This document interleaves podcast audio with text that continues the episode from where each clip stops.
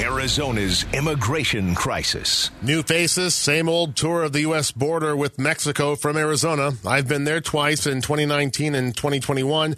Not much has changed. So let's talk about the new faces. Joining House Speaker Kevin McCarthy, uh, uh, he was there yesterday. He's a Republican from Bakersfield, California was Scottsdale Republican Congressman Juan Ciscomani, who's a freshman lawmaker. When we can't control this border, we cannot control lives, and that directly impacts the American dream that so many people are pursuing myself included as an immigrant myself, my family immigrated to this country as well. We know about the fight of the American dream. They came from Mexico, and perhaps Ciscomani and other freshman lawmakers with him on the tour had fresh eyes on the border and all of its problems.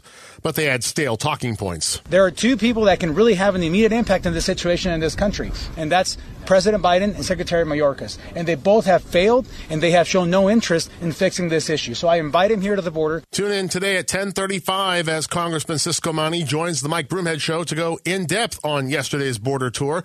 Listen live on 92.3 FM, online, KTAR.com, or download the KTAR News app. And let's be honest, Republicans will always win the rhetoric on border security and immigration reform, but they and Democrats can never agree on solutions. And one hour from now, we'll give Phoenix Congressman Ruben Gallego a chance to pitch bipartisan solutions. But back to the ongoing immigration crisis. Migrant border crossings surged in December, but plunged in January. But the sheriff of Cochise County sees no difference. We don't deal with the give ups uh, when it comes to those numbers. We deal with the smuggling, the fights and flights, the pursuits. That's what we deal with. In fact, that's still an ongoing daily issue here in the Tucson sector in Cochise County. Of course, border crossers are not all migrants, but criminals like drug traffickers, especially those pushing fentanyl.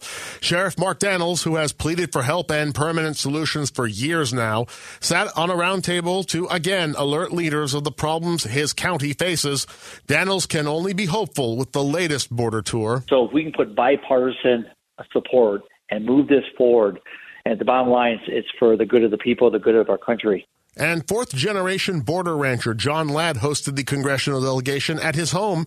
The migrants and criminals trample his lands and his crops and sometimes leave bodies behind. We've been dealing with this far too long and it, uh, I'm very hopeful that this is the beginning of a new change in what we're seeing out of Washington. Like the lawmakers from Washington say, Ladd says the border crisis is a national problem. We talk about the fentanyl, we talk about the number of people that are coming to this country, but it's a national security threat.